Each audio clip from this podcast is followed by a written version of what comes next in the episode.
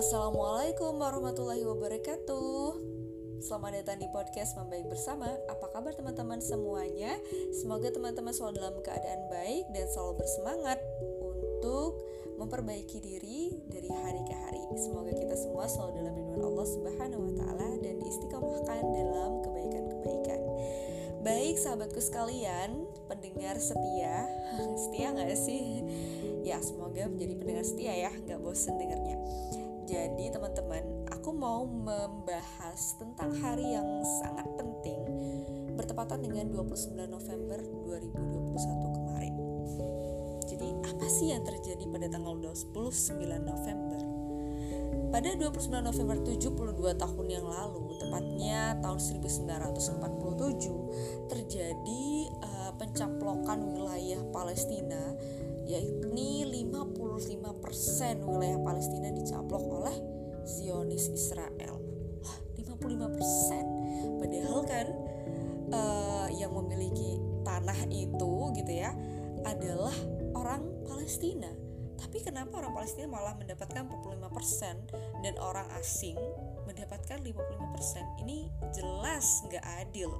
Walaupun ah kan cuma 5% tapi ini nggak adil teman-teman. Ya sama aja kan dengan kita nih yang punya rumah ya. Kita tahu orang orang tua kita sudah membangunnya dari uh, nol gitu ya. Kemudian udah jadi udah bagus tiba-tiba ada orang yang asing datang ke rumah kita terus bilang kamu pergi ya dari rumahku gitu. Emang teman-teman mau atau mungkin ya udah deh nggak apa-apa daripada kita bertengkar. Uh, aku mau semua kamar di rumah ini tapi kamu cuman boleh menempati toilet dan dapur aja. Emang teman-teman mau? Gak mungkin mau kan? Ya itulah sederhananya yang terjadi dengan saudara-saudara kita di Palestina.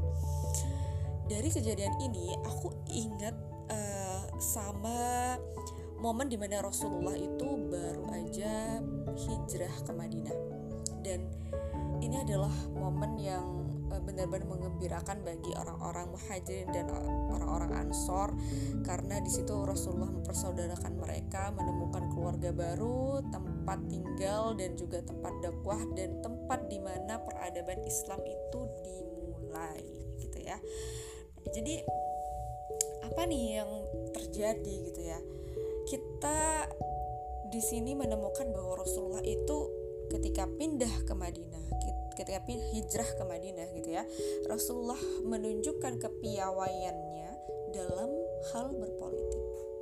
Di antara hal yang dilakukan Rasul Shallallahu Alaihi Wasallam ketika tiba di Madinah, yakni membuat sebuah perjanjian antara umat Islam sendiri, jadi orang, uh, jadi umat Islam dan umat Islam gitu ya, dan perjanjian dengan orang Yahudi mungkin uh, awal-awalnya gitu ya perjanjian ini tidak terlalu terlihat dampaknya buat apa ya gitu.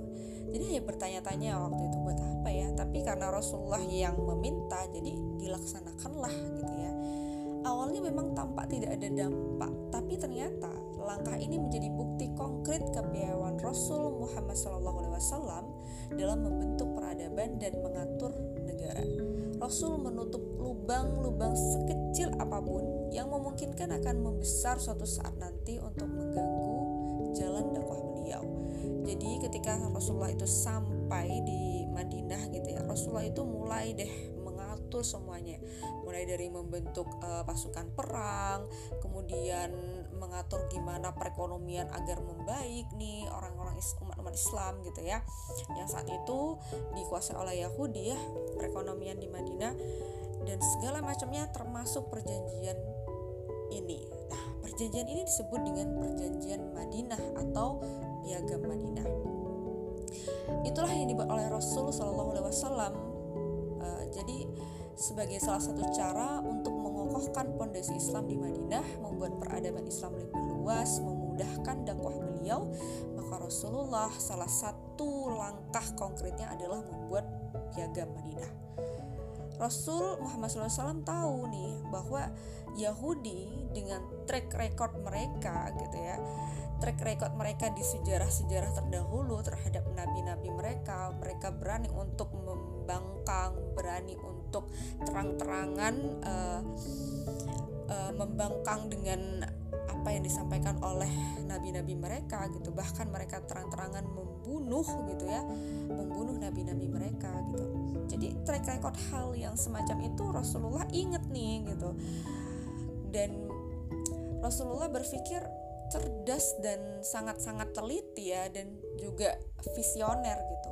Dengan track record uh, orang Yahudi yang kayak gini ini pasti gitu ya memiliki kemungkinan paling besar untuk melakukan pengkhianatan nah itulah maka sebelum masa itu terjadi Rasul itu membuat perjanjian ini piagam Madinah nah lalu apa nih yang sebenarnya terjadi terjadilah yang sebenarnya uh, terjadi sebelumnya gitu ya di sejarah-sejarah Yahudi.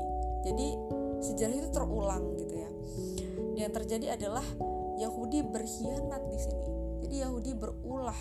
Di sinilah piagam Madinah menunjukkan jati dirinya. Perjanjian hitam di atas putih antar kedua belah pihak Islam dan Yahudi membuahkan membuahkan hasil gitu ya ketika Yahudi berkhianat atas perjanjian, maka Rasulullah menindak tegas perlakuan dari Yahudi. Ah, kok gitu banget sih Islam kejam gitu ya? Eh, bukan kejam loh teman-teman, tapi ini kan perjanjian gitu ya. Jadi siapa yang berkhianat tentang perjanjian itu sudah ada konsekuensinya dan bukan hanya untuk orang Yahudi, untuk orang Islam pun jika melanggar perjanjian itu maka akan mendapatkan yang hal yang sama dengan apa yang dialami orang orang Yahudi. Tapi orang Islam tidak seperti itu gitu ya dan kita kenal bahwa salah satu alasan Rasulullah diturunkan di uh, bumi jazirah Arab ini adalah karena orang-orangnya itu sangat menjaga janji-janji mereka gitu. Gak sangat-sangat menjaga janji-janji mereka. Jadi pantang ingkar janji itulah salah satu karakter kuat yang dimiliki oleh orang-orang di Jazirah Arab.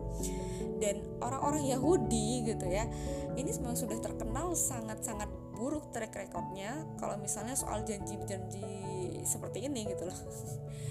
Dan yang terjadi adalah ya mereka benar-benar melakukan pengkhianatan gitu. Tapi karena Rasulullah sudah membaca track record mereka mempelajari gitu ya maka Rasulullah ya langkah konkretnya adalah membuat piagam Madinah ini keren banget kan. Jadi ketika Yahudi melakukan pengkhianatan langsung ditindak tegas. Dengan perjanjian Madinah ini dengan piagam Madinah yang kuat jelas yang berkhianatlah yang terusir. Yang zolim yang menzolimi ini yang terusir. Namun sekarang kita lihat teman-teman. Kita lihat bahwa semua berbalik. Semua berbalik yang terzolimi yang terusir. Orang-orang Palestina yang terusir. Orang-orang yang seharusnya tinggal di uh, rumah-rumah mereka dengan aman yang memang sejak lahir yang sejak dulu mereka memang menempati tempat itu. Mereka lah yang terusir. Ya seperti kita yang sudah sejak dulu menempati rumah dengan orang orang tua kita gitu ya. Kitalah yang terusir oleh orang asing yang kita nggak tahu dia itu siapa gitu. Emosi sedih bingung itu jadi satu. Dan ini sebuah tindakan pencurian yang benar-benar belak-belakan. Dan kalau misalnya teman-teman cari di Google gitu ya sebesar apa sih wilayah Palestina sekarang?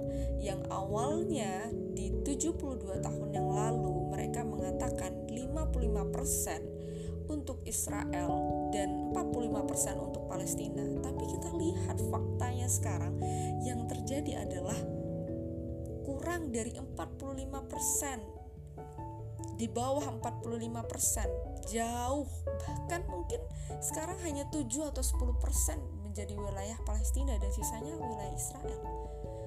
Inikah yang disebut dengan keadilan? Disebut dengan solusi yang digaung-gaungkan oleh orang-orang di dunia saat itu yang membela bahwa inilah sebuah solusi. Tidak, ini adalah sebuah pencaplokan lahan yang terang-terangan. Ini benar-benar pencurian besar-besaran dan semua orang tahu kita orang Islam tahu kita nggak sedih? Apa kita nggak malu? Ini tanah Palestina tanah yang diberkahi tanah yang di dalamnya ada ada kiblat pertama kita Masjid Al-Aqsa. Dan di sebuah buku yang pernah saya baca ada seorang ibu ditanya kenapa ibu tidak pergi nggak pergi aja gitu ibu nggak pergi aja ke Amerika ke Indonesia atau ke mana gitu. Kenapa nggak pergi aja dari dari Palestina?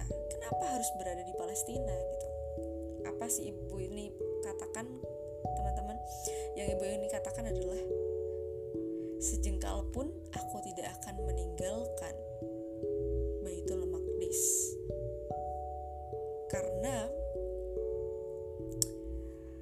debu-debu Baitul Maqdis ini benar-benar berharga bagiku. Ini adalah kehormatan bagi umat Islam. Jadi teman-teman, saudara-saudara kita di Palestina, mereka bukan ingin memperjuangkan tanah mereka, bukan hanya sekedar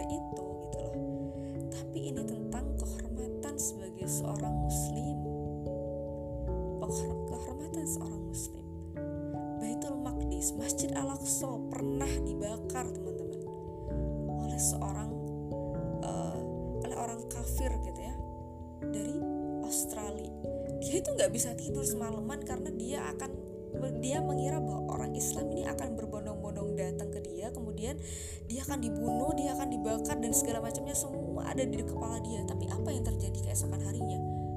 Ketika dia bangun ketika dia buka jendela dia buka pintu sunyi senyap seperti biasa. Kayak nggak ada apa-apa. Oh dia cuma bilang aku orang Islam sekarang udah kayak gini ya. Jadi orang Islam udah nggak ada semangat lagi untuk untuk mempertahankan kehormatannya. Jadi ya udah kita bebas-bebas aja sekarang untuk menindas menindas mereka gitu. Terus ada yang bilang Palestina ini bukan urusan agama bukan soal agama gitu. Terus teman-teman Palestina ini banyak sekali konfliknya. Konflik ekonomi politik agama semua semua menjadi satu menjadi komponen di dalam konflik yang terjadi. Semua terjadi di sini. Dan memang bumi Palestina ini adalah bumi yang penuh dengan peperangan sejak dulu. Seorang orang yang membaca tentang sejarah nggak heran lagi gitu. Tapi di sinilah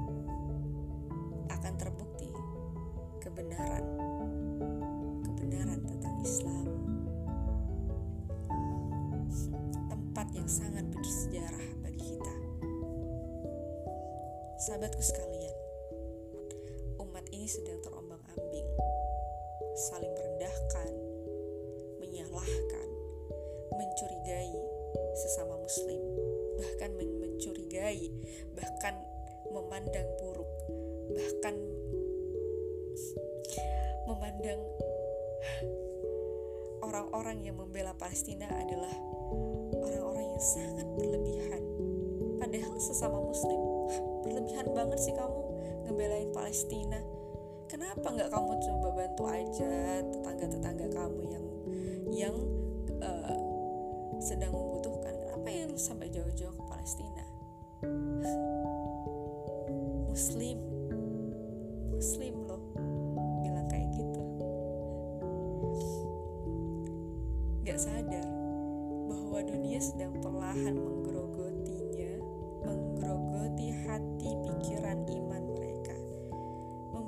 lupa akan jati dirinya sebagai seorang muslim.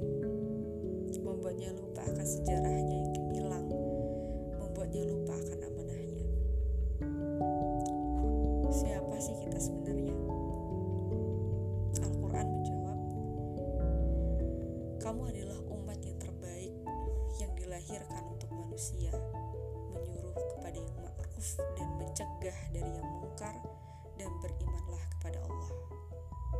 Surah Ali Imran ayat ayat 110 Sahabatku sekalian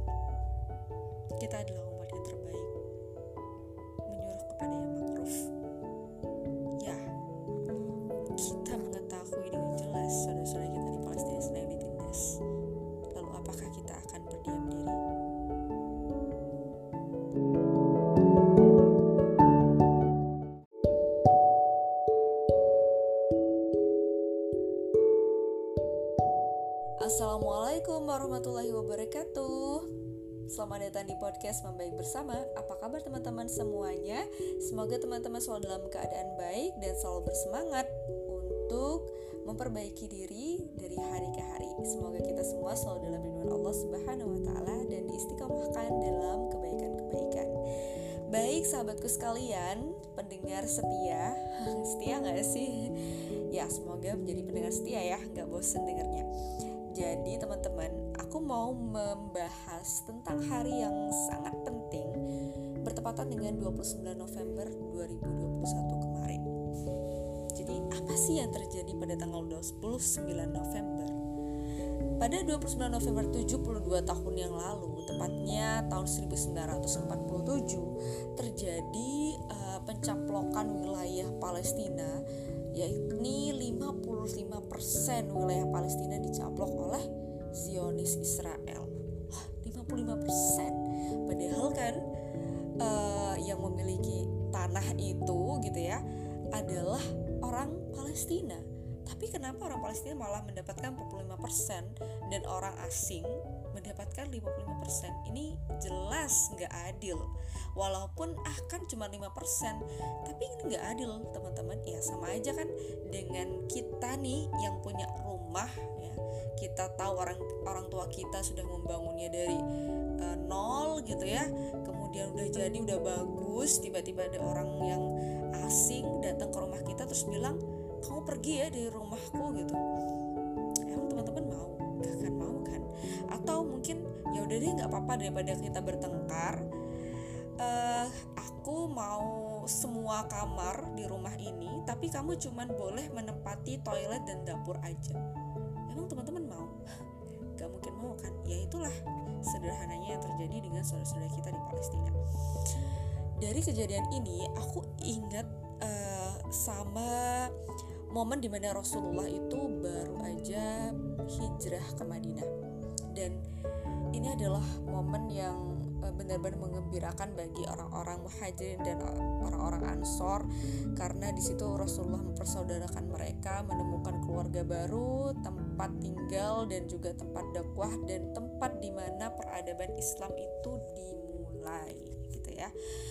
Jadi apa nih yang terjadi gitu ya kita di sini menemukan bahwa Rasulullah itu ketika pindah ke Madinah ketika hijrah ke Madinah gitu ya Rasulullah menunjukkan kepiawaiannya dalam hal berpolitik. Di antara hal yang dilakukan Rasul Shallallahu Alaihi Wasallam ketika tiba di Madinah yakni membuat sebuah perjanjian antara umat Islam sendiri jadi orang uh, jadi umat Islam dan umat Islam gitu ya dan perjanjian dengan orang Yahudi mungkin uh, awal-awalnya gitu ya perjanjian ini tidak terlalu terlihat dampaknya buat apa ya gitu. Jadi ya bertanya-tanya waktu itu buat apa ya tapi karena Rasulullah yang meminta jadi dilaksanakanlah gitu ya awalnya memang tampak tidak ada dampak tapi ternyata langkah ini menjadi bukti konkret kepiawaian Rasul Muhammad SAW dalam membentuk peradaban dan mengatur negara. Rasul menutup lubang-lubang sekecil apa pun yang memungkinkan akan membesar suatu saat nanti untuk mengganggu jalan dakwah beliau. Jadi ketika Rasulullah itu sampai di Madinah gitu ya, Rasulullah itu mulai deh mengatur semuanya, mulai dari membentuk uh, pasukan perang, kemudian mengatur gimana perekonomian agar membaik nih orang-orang umat-umat Islam gitu ya. Yang saat itu dikuasai oleh Yahudi ya perekonomian di Madinah dan segala macamnya termasuk perjanjian ini. Nah perjanjian ini disebut dengan perjanjian Madinah atau piagam Madinah. Itulah yang dibuat oleh Rasul Shallallahu Alaihi Wasallam. Uh, jadi sebagai salah satu cara untuk mengokohkan pondasi Islam di Madinah, membuat peradaban Islam lebih luas, memudahkan dakwah beliau, maka Rasulullah salah satu langkah konkretnya adalah membuat piagam Madinah. Rasul Muhammad SAW tahu nih bahwa Yahudi dengan track record mereka gitu ya track record mereka di sejarah-sejarah terdahulu terhadap nabi-nabi mereka mereka berani untuk membangkang berani untuk terang-terangan uh, uh, membangkang dengan apa yang disampaikan oleh nabi-nabi mereka gitu. Bahkan mereka terang-terangan membunuh gitu ya membunuh nabi-nabi mereka gitu. Jadi track record hal yang semacam itu Rasulullah inget nih gitu. Dan Rasulullah berpikir cerdas dan sangat-sangat teliti ya dan juga visioner gitu. Dengan track record uh, orang Yahudi yang kayak gini ini pasti gitu ya memiliki kemungkinan paling besar untuk melakukan pengkhianatan nah itulah maka sebelum masa itu terjadi Rasul itu membuat perjanjian ini piagam Madinah nah lalu apa nih yang sebenarnya terjadi terjadilah yang sebenarnya uh, terjadi sebelumnya gitu ya di sejarah-sejarah Yahudi. Jadi sejarah itu terulang gitu ya. Yang terjadi adalah Yahudi berkhianat di sini. Jadi Yahudi berulah. Di sinilah piagam Madinah menunjukkan jati dirinya. Perjanjian hitam di atas putih antar kedua belah pihak Islam dan Yahudi membuahkan membuahkan hasil gitu ya. Ketika Yahudi berkhianat, atas perjanjian, maka Rasulullah menindak tegas perlakuan dari Yahudi. Ah, kok gitu banget sih Islam kejam gitu ya? Eh, bukan kejam loh teman-teman, tapi ini kan perjanjian gitu ya. Jadi siapa yang berkhianat tentang perjanjian itu sudah ada konsekuensinya dan bukan hanya untuk orang Yahudi, untuk orang Islam pun jika melanggar perjanjian itu maka akan mendapatkan yang hal yang sama dengan apa yang dialami orang orang Yahudi. Tapi orang Islam tidak seperti itu gitu ya dan kita kenal bahwa salah satu alasan Rasulullah diturunkan di uh, bumi jazirah Arab ini adalah karena orang-orangnya itu sangat menjaga janji-janji mereka gitu. Gak sangat-sangat menjaga janji-janji mereka. Jadi pantang ingkar janji itulah salah satu karakter kuat yang dimiliki oleh orang-orang di Jazirah Arab. Dan orang-orang Yahudi gitu ya, ini memang sudah terkenal sangat-sangat buruk track recordnya kalau misalnya soal janji-janji seperti ini gitu loh. Dan yang terjadi adalah ya mereka benar-benar melakukan pengkhianatan gitu. Tapi karena Rasulullah sudah membaca track record mereka, mempelajari gitu ya, maka Rasulullah ya langkah konkretnya adalah membuat piagam Madinah ini keren banget kan. Jadi ketika Yahudi melakukan pengkhianatan langsung ditindak tegas dengan perjanjian Madinah ini dengan piagam Madinah yang kuat jelas yang berkhianatlah yang terusir. Yang zolim yang menzolimi ini yang terusir. Namun sekarang kita lihat teman-teman kita lihat bahwa semua berbalik. Semua berbalik yang terzolimi yang terusir. Orang-orang Palestina yang terusir. Orang-orang yang seharusnya tinggal di uh, rumah-rumah mereka dengan aman yang memang sejak lahir yang sejak dulu mereka memang menempati tempat itu. Mereka lah yang terusir. Ya seperti kita yang sudah sejak bersama dengan orang orang tua kita gitu ya. Kita lah yang terusir oleh orang asing yang kita nggak tahu dia itu siapa gitu. Emosi sedih bingung itu jadi satu. Dan ini sebuah tindakan pencurian yang benar-benar belak-belakan. Dan kalau misalnya teman-teman cari di Google gitu ya sebesar apa sih wilayah Palestina sekarang? Yang awalnya di 72 tahun yang lalu mereka mengatakan 55% untuk Israel dan 45% untuk Palestina. Tapi kita lihat faktanya sekarang yang terjadi adalah kurang dari 45%. di bawah 45% jauh bahkan mungkin sekarang hanya 7 atau 10% menjadi wilayah Palestina dan sisanya wilayah Israel inikah yang disebut dengan keadilan inikah yang disebut dengan solusi yang digaung-gaungkan oleh orang-orang di dunia saat itu yang membela bahwa inilah sebuah solusi. Tidak ini adalah sebuah pencaplokan lahan yang terang-terangan. Ini benar-benar pencurian besar-besaran. Dan semua orang tahu kita orang Islam tahu teman-teman. Kita tahu apa kita nggak sedih? Apa kita nggak malu? Ini tanah Palestina tanah yang diberkahi tanah yang di dalamnya ada bait ada kiblat pertama kita Masjid Al-Aqsa.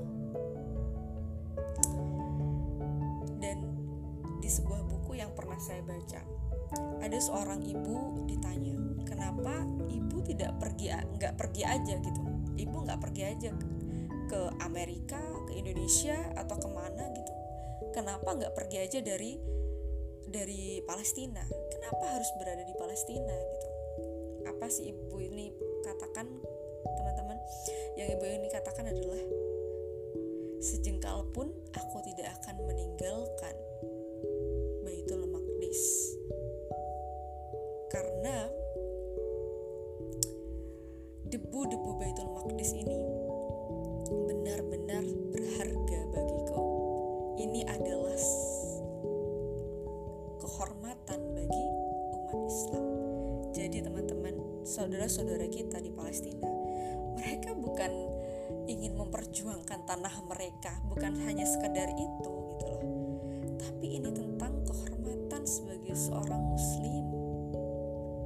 kehormatan seorang muslim. Baitul Maqdis Masjid Al-Aqsa pernah dibakar teman-teman oleh seorang uh, oleh orang kafir gitu ya dari Australia. Dia itu nggak bisa tidur semalaman karena dia akan dia mengira bahwa orang Islam ini akan berbondong-bondong datang ke dia kemudian dia akan dibunuh dia akan dibakar dan segala macamnya. Semua ada di kepala dia tapi apa yang terjadi keesokan harinya ketika dia buka jendela dia buka pintu. Sunyi senyap. Seperti biasa kayak nggak ada apa-apa. Oh dia cuma bilang oh orang Islam sekarang udah kayak gini ya. Jadi orang Islam udah gak ada semangat lagi untuk untuk mempertahankan kehormatannya. Jadi ya udah kita bebas-bebas aja sekarang untuk menindas menindas mereka gitu.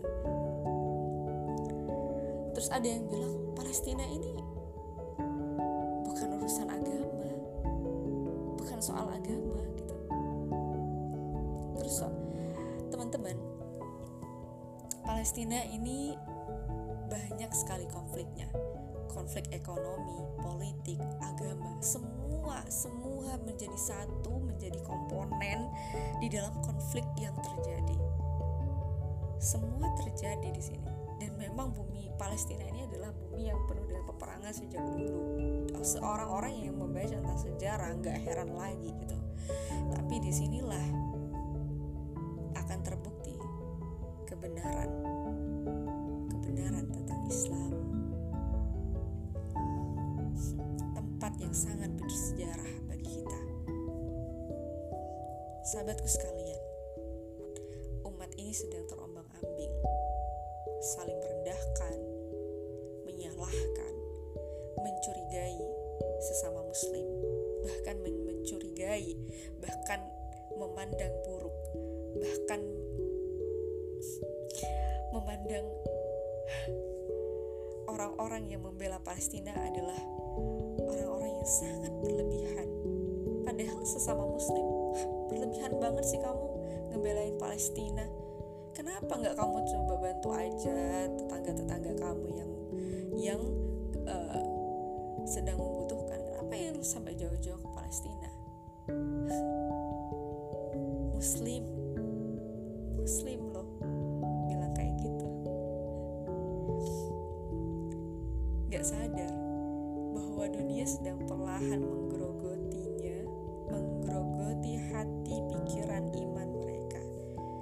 membuatnya lupa akan jati dirinya sebagai seorang muslim.